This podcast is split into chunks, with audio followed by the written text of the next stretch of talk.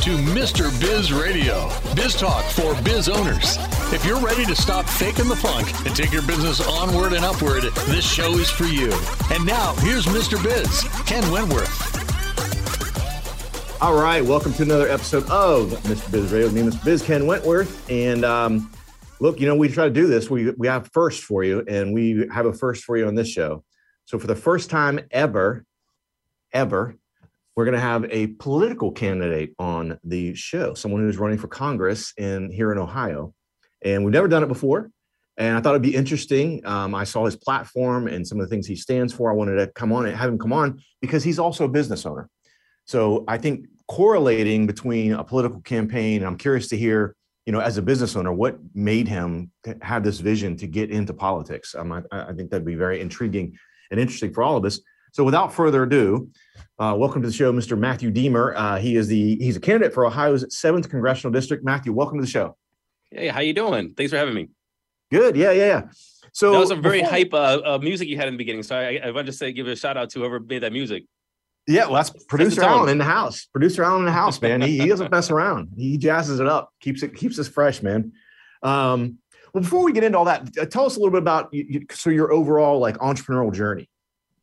So, look, I, everybody, you know, I've been working you know, I, I wash dishes, I, I serve serve tables, I cooked food, you know, I've I've taught English, I've done all kinds of different things. Um, and but my last jobs was like in executive level management uh, in hospitality, so GM, COO, assistant GM, uh, director of operations, and you know, it really got me to learn how to organize people, uh, achieve you know mutual goals for the company, uh, make sure that you know we had at one point I had 200 plus employees plus 48 different countries, people from 48 different countries with multiple languages, you know, we're working to achieve the goal.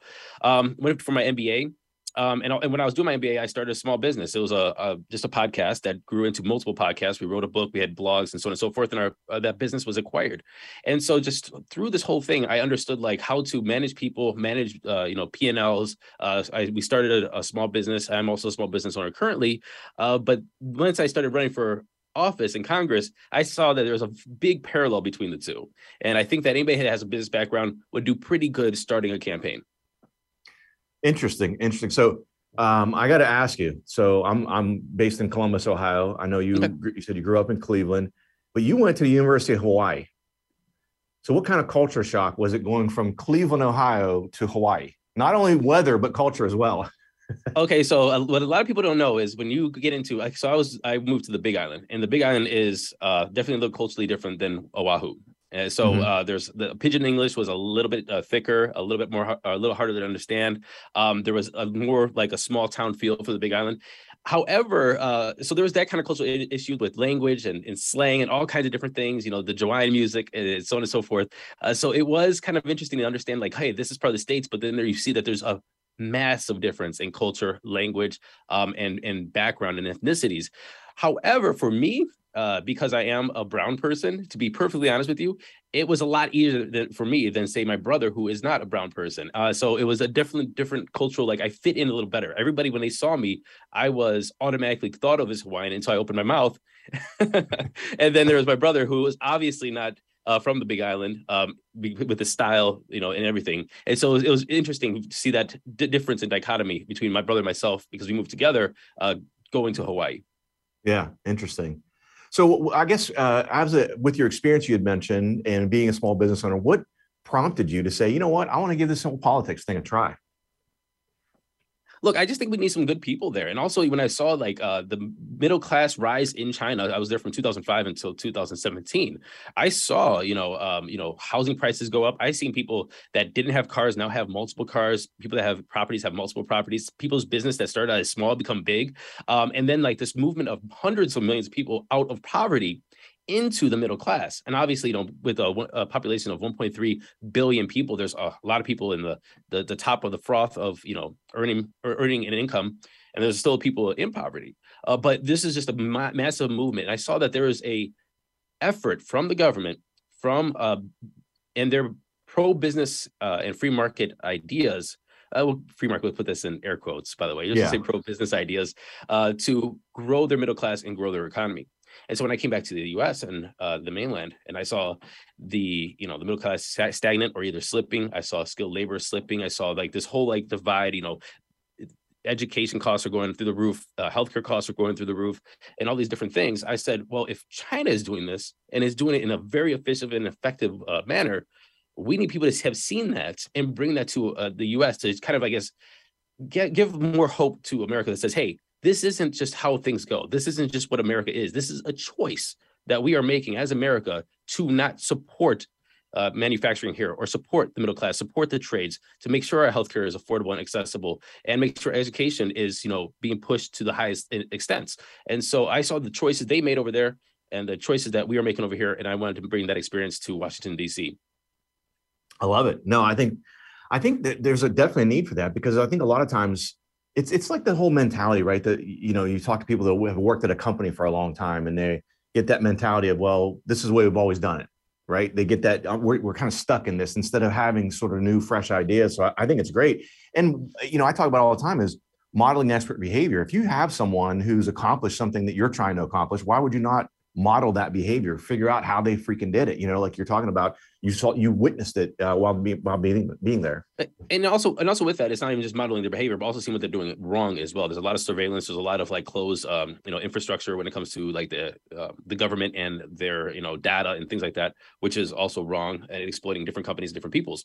And so there's those aspects as as well. And i really love what you said. You know when you talk about like the biggest companies if these companies are doing it well apple you know what they do? They promote from it within. They don't look for a ceo outside because they're doing it well. They're doing it right you know? Amazon Amazon, they promoted from within with a new CEO. Apple, they promoted from within new CEO. Google promoted it within. If your company's not doing so well, what you do is you look uh, outside and try to figure out who's going to come in and just kind of like give it a kickstart. You know, Yahoo did that multiple times unsuccessfully, and other companies do that as well. And I think that right now, what we have to do is we have to get out of the kind of bubble of like, hey, you know, the, the America, it's the best place to live in the world, hands down. Um, I would not want to live anywhere else than right here in the United States. Uh, but with that said, are we doing everything perfect? And if we are not, do we to continue with the old guard, the old ways, the old you know kind of ideologies, or do we actually bring in people that might want to just maybe give it a little kickstart to get us into a new, new direction? And I think that's where we're at. No, I agree 100%. I think uh, I don't want to go too far down that rabbit hole, but I think um, you know I'm I'm a big believer in term limits. I think part of it is keeping Agreed. that this way we've always done it mentality is when you have people who have been politicians for you know 25 30 sometimes 40 freaking years it's like how do you get fresh blood in? How do you get new thinking new ideas? If you have people that have been there for 40 you know been doing the same thing for 30 or 40 years.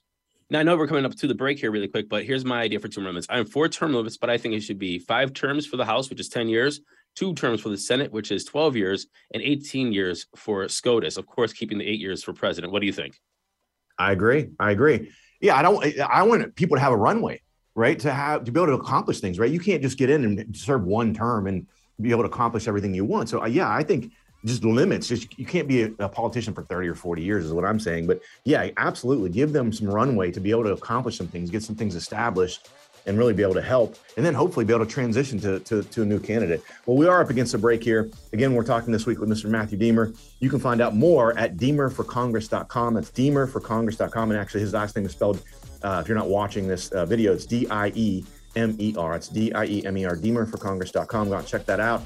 You can find out all about his platform, but we're going to talk about it. We're going to come back after the break. We're going to the Mr. Biz tip of the week. And then we're going to talk about more of his platform and how running a business is like running a campaign.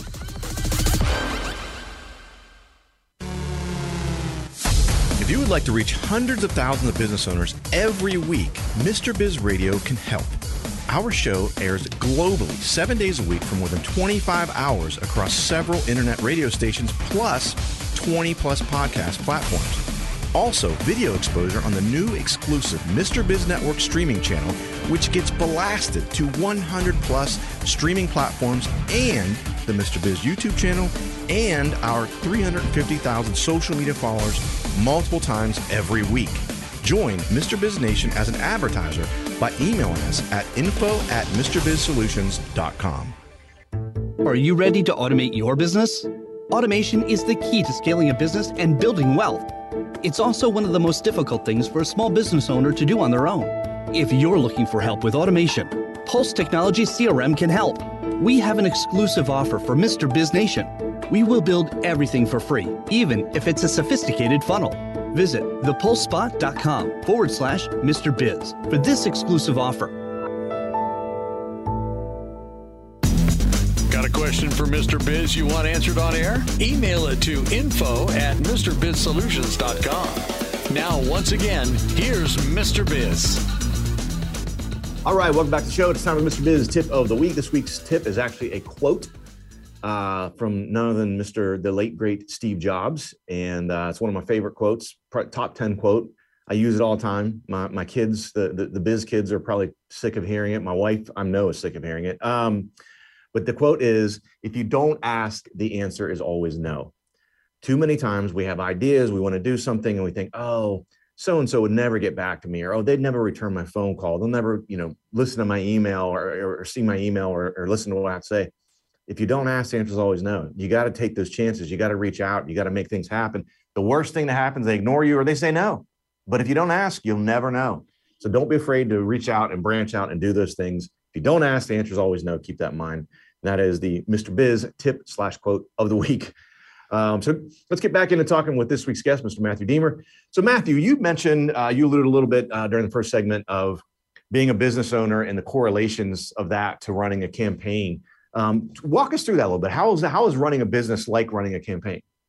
First, I want to go back to your your your Mr. Biz uh, statement of the week. Uh, if you don't ask, the, the answer is always no. Uh, one thing that we learned very early on running a campaign is you have to do call time. A lot of people don't know that uh, candidates spend hours every day just calling random people uh, and asking them for support or money or volunteer services or, or, or something like that. And we have learned to ask. We ask, we make the ask, and that's about it. You ask for four hundred dollars, you ask for five hundred dollars. Sometimes you ask for up to twenty nine hundred dollars, and that's from people you just never met before. And so you always have to ask. And you'll be surprised when you ask, some people go, okay. And you wonder why they're giving you 250 bucks and you just you never met them. But again, yeah. like, like, you just said, if you don't ask, the answer is always no. Um, but to answer your question about how uh, running a campaign is like a business, look, it, it, with everything that you have, you have to balance a budget. You also have to manage people. You also have to manage uh, expectations, and that's expectations of the staff, expectations of the volunteers, expectations of people that you're working with. If it's uh, democratic clubs or um, businesses or what, what have you, uh, going there to do events or going there and have some kind of exchange of ideas, and and you have to manage that throughout the whole campaign. And so when you start a business, you understand that you're starting with so much capital you either have a seed round or you have your own money in your bank account and you manage that properly. You try to figure out how you're going to maximize every dollar until you start building that up. Now some campaigns will get into like the millions of dollars and so once you have bigger runways and bigger budgets uh, you can do a lot of different things when it comes to advertising hiring people and so on and so forth and acquiring that um, that labor or those that skill uh, that comes from hiring those better uh, those I don't want to say better people, those people with more experience or have done this or have some sort of niche in there. Uh, but if you don't have that kind of money, you actually you have to work kind of like in a different way. And I call it like a we're running our campaign to be honest with you like a small scrappy startup. And that's actually where I thrive is small groups, everything's open, everything's transparent, and everything's communicated. Also, we have um, a budget, but we're, we're making decent uh, fundraising, but we're not like like Tim Ryan where we have millions and millions and millions of dollars a quarter. Uh, so we have to be very cognitive of how we're spending that dollar. How far can we stretch that dollar? Where do we put that dollar go? To, where can we put that dollar to maximize our goals and that goals for that certain time of the campaign? And so I think that anybody who has who has ran a business or a small business understands not only the hustle but that balance of people, time, expectations, and also keeping motivation. This is uh, like a, a, a, marathon. It's not just a sprint. And so if you have a business, you're not like, okay, I'm going to make a million dollars overnight. I'm going to open up my store. I'm gonna open the doors and everybody's gonna rush in and buy all my stuff. And next you know, I'm just retiring with a you know Lambo and a, and a yacht. That's not gonna happen. you have to make sure that you have longevity to that, and that's making sure that people you know have time. Also making sure that they keep engaged, they keep motivated. And sometimes you're not motivated. You're not motivated as as the say the boss, the CEO, the candidate and and you have to continue to still make that. So it's almost like a, symbiotic relationship between you and the uh, the team. And that's why i like a small scrappy startup uh, because you do have that close personal relationship uh, other than like a big top down big structure uh, where you kind of lose touch with a lot of different people. But that you get that too with the bigger bigger campaigns bigger organizations. And so um, that's how how I, I kind of feel at it as it is. Um, and then when you go into that with that mindset that I'm going to start a, a startup I'm gonna have this much capital. I have to raise funds. I have to think of branding and marketing and messaging, um, and I got to go there out there and sell the product. And the product that you are selling is not just yourself, but what you're saying. Uh, then I think that you look at this a different way and you make sure that you are creating something special.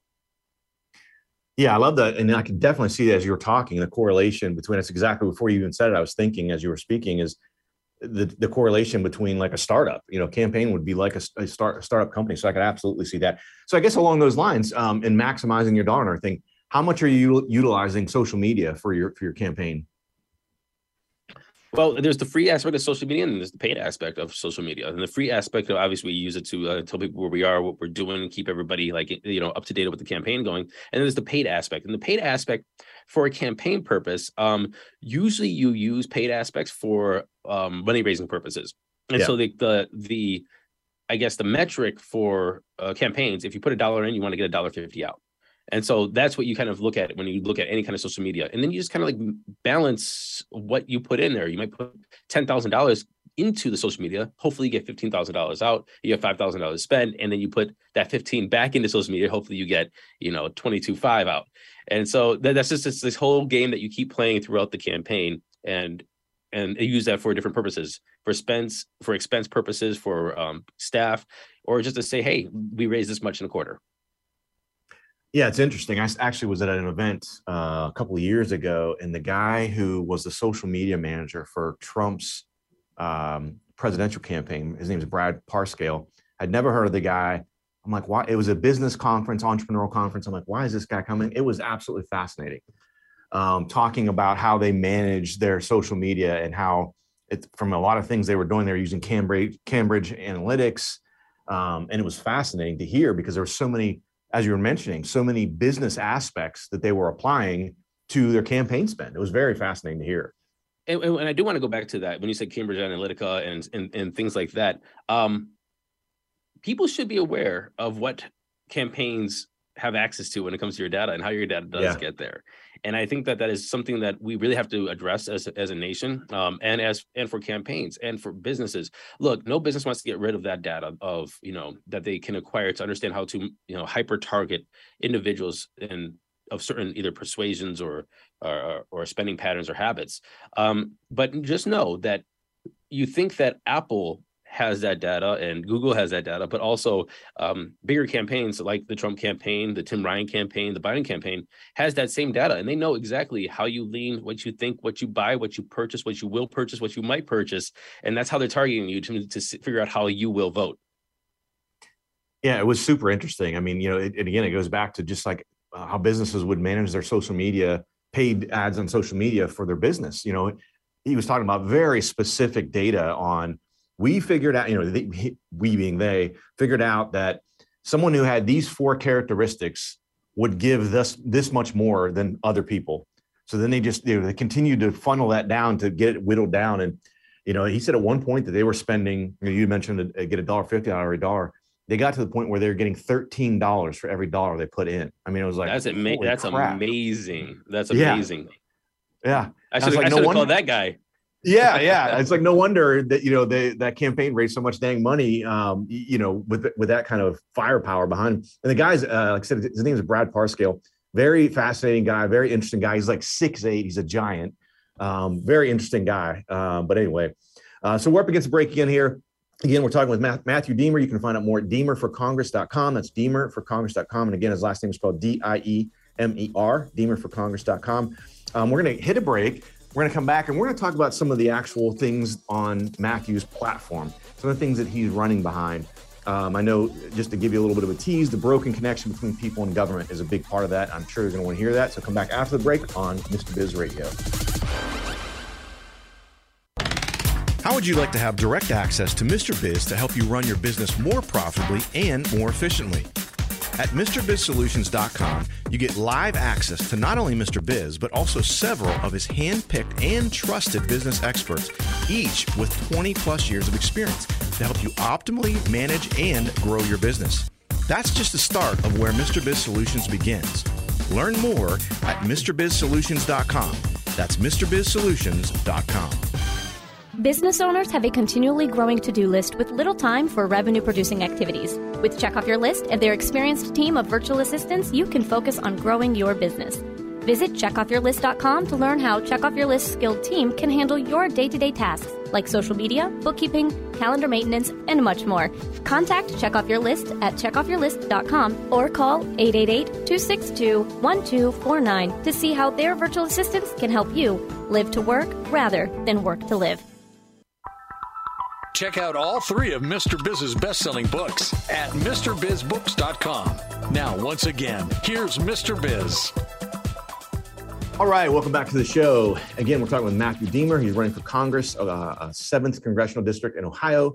And um, I wanted to talk a little bit about your campaign, Matthew, and particularly one of the things that really stuck out as I was uh, doing some prep for the show is, and, and even when I was asked you to be on the show, is one of the things in particular I, it doesn't matter which uh, side of the aisle you sit on. I think everyone uh, would agree with with this. There is a broken connection between people and government. Again, no, no, matter what side you're on, it doesn't matter. I think everyone would agree with that. So, what are some of your thoughts uh, around that, and maybe some ways that we could help, you know, uh, bridge that gap? You know, that's that's a very good question. I thought quite a bit about, and so the first thing I'm going to do uh, when I win this office is I'm going to reach out to the Republicans and Democrat clubs of every city, of every county, and I'm going to get everybody into a room together and say, let's hash out some situations and make solutions for the district. Uh, I think that what the biggest problem with the disconnect between Washington and the people is that we think of Washington as something that disconnected, like just like a, the, like every congressman runs as like a president. But what it's not, what it's, that's not what it's supposed to be. What it's supposed to be is this person that's running for your representative is supposed to represent this district. But for some reason, we just lumped all Democrats and all Republicans into like a big, you know, box. Um, yeah. No matter if you're from Wyoming Republican or Ohio Republican or a, a New York Democrat or Ohio Democrat they're totally different culturally. You know, it's kind of like being in Parliament in uh, London in um, the UK. You know, you you you have all these different parties, and they work with each other to try to negotiate to find out where we have uh, coalitions to get things passed. And that's what the, the original people of, of the framers, the founders of the Constitution thought it should be, is that an Ohio Democrat in Ohio 7 shouldn't be thinking the same way as somebody from Brooklyn, right? It's, it's going to sure. be different. You have to have that no- negotiation, and maybe a Republican, uh, Republican and a Democrat from Ohio would have to, you know, work together to be to get something done and make, you know, um, a coalition with somebody from uh, Idaho or Wyoming, uh, maybe against, like, say, California or New York. That was mm-hmm. what it's supposed to be. And so what we're not we're having is we're, not, we're stopping that conversation. So first thing we're going to do is we're going to sit everybody down and say let's find solutions. Then I personally believe if we start hashing out those solutions and finding out defining what we're talking about and finding out how and what people want out of their representative for Ohio 7th, not for New York, not for LA, not for yeah. Texas, for Ohio 7th, I think at least for this district, we're going to have a lot more satisfaction because what happens is you have a Republican leading district. A Republican gets elected, you don't have to talk to, let's just call it 41% of the population, right? There, there you go. Now you have 41% of people unhappy with your representative. Right.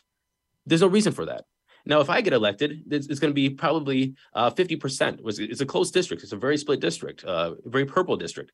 If I get elected, then there's going to be 49% of this district going to be unhappy if I don't talk to them. We have to talk to them. So if we come in with the idea and the, the I guess, wants and necessity to make sure that everybody is heard and at the table and talking about the solutions. I can't change Washington, D.C., but I can change Ohio 7th District.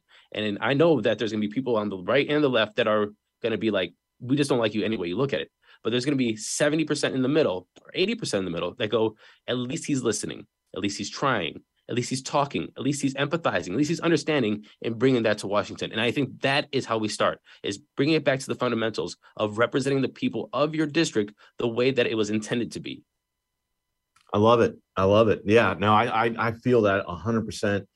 And again, I think even, even aside from people in government, I think even within the government, the, the, the lines between the two parties are so divided now. And it's like, like you'd mentioned, like if if someone's a Democrat, they don't even want to hear what a Republican has to say. No matter what you have coming out of your mouth, I don't want to hear it, and vice versa. I mean, uh, on the extreme uh, ends, of course, but um, I think that's a big problem too, because I, I, know me as a as a, a, citizen becomes very frustrating to hear that. It's like, geez, talk and figure this stuff out.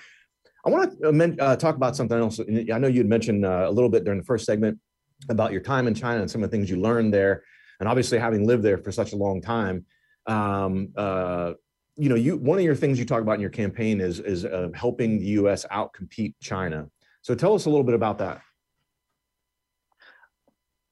One thing that I think a lot of people talk about, and I first of all, I want to just be, um, I want to steer away from dangerous rhetoric. But let's let's uh, take on China. A lot of people say let's take on China, and that's aggressive. Look, yeah. uh, let's let's let's let's understand what China has done.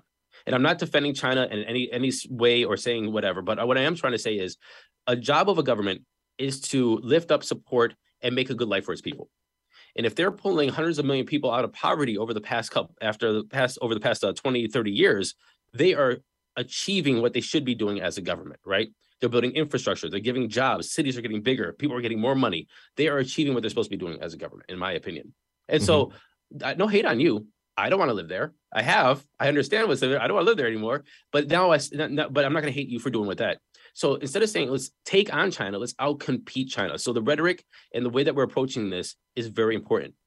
Now we have to figure out how do we do that. And first, we have to understand the practices of China. China's practices when it comes to um, uh, imports, exports, trade, IP, and so on and so forth has always been unfair. And to say that to try to compete on a fair, free trade level with somebody who's not competing on that same or competing with these same rules is unfair innately.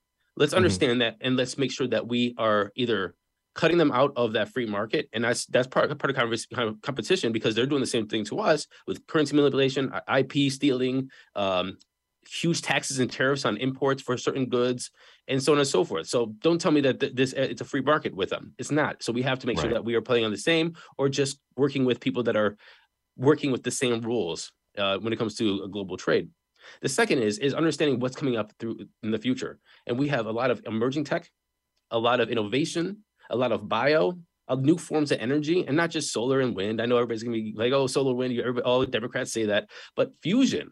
I mean, there's there's like literally, uh, you know, countries making little suns you know, and that who knows what that's going to turn into when, when that kind of a technology flushes itself out. And so mm-hmm. there's a lot of different things that we can be, um, you know, focusing on when it comes to manufacturing and doing it here and making sure that this is the hub of batteries, of of infrastructure, of Web three, of of you know, um, internet 5.0 or you know wi-fi 5.0 or whatever uh, these yeah. different things that are coming up biotech and if we do that and invest here just like the chip manufacturer that's coming out outside of columbus actually um, yeah. i think that we are going to be able to lead into the late 21st and 22nd century and that's how we outcompete china yeah, no, I like it. I like it, and you know, I think the you know Intel coming into it's just outside of Columbus here. They just had a groundbreaking uh, actually earlier this week is going to be tremendous. I mean, and I just when I saw some of the things, you know, you heard the announcement when it came out, and then you hear some of the things, and you're like, oh, yeah, okay. But then you really start to hear some of these numbers and the impact. It's not just having Intel, a company like Intel, come in to make a $20 billion investment. It's all the things you had mentioned, Matthew, all the infrastructures associated with that, all the housing that's going to be created that's necessary, all of that stuff that's going to be necessary as you have, you know, all these people are going to be working there. And, and as they're building all these multiple sites and everything, I think it's going to be tremendous. And I think that is a, a way to help do that. I mean, they're looking at pulling 7,000 tradesmen from all over, not only just Ohio, but off the coast to try to build this. We're talking about uh, jobs looking at 125,000 to 150,000 or plus a year uh, to work in electrical or plumbing or construction in some form. Uh, we have um, the universities as well are getting a huge influx of cash from Intel, and that's just not the Ohio State, uh, you know, a big state school, but we're talking about Kent State, uh, community college and so forth to try to train people up in this job force or workforce that this planet is going to need. And we're not even talking about the bars, the restaurants, the babysitters, the uh, you know, the nightlife, all these different things that are going to come out of this. This is huge. And so if we take that, I guess, mentality across the board, across industries, across all the things that we lost and things that we can see coming down of innovations and put them into the states just like Ohio, man, we're going to create an amazing future for America. But we got to start and we have to be focused, just like China is, on getting that done. I think we can do it. Yeah, I love it. Yeah, I think that's definitely a great plan and a great idea on how to do that. So again, this week we're talking with Matthew Diemer. Find more at diemerforcongress.com. That's diemerforcongress.com. Again, it's D-I-E-M-E-R. Matthew, thank you so much for coming on the show. Really appreciate it. Absolutely. Thank you. Yeah, absolutely. Well, guys, thanks for watching. Thanks for listening. Um, have a great week. And as always, don't forget cash flow is king.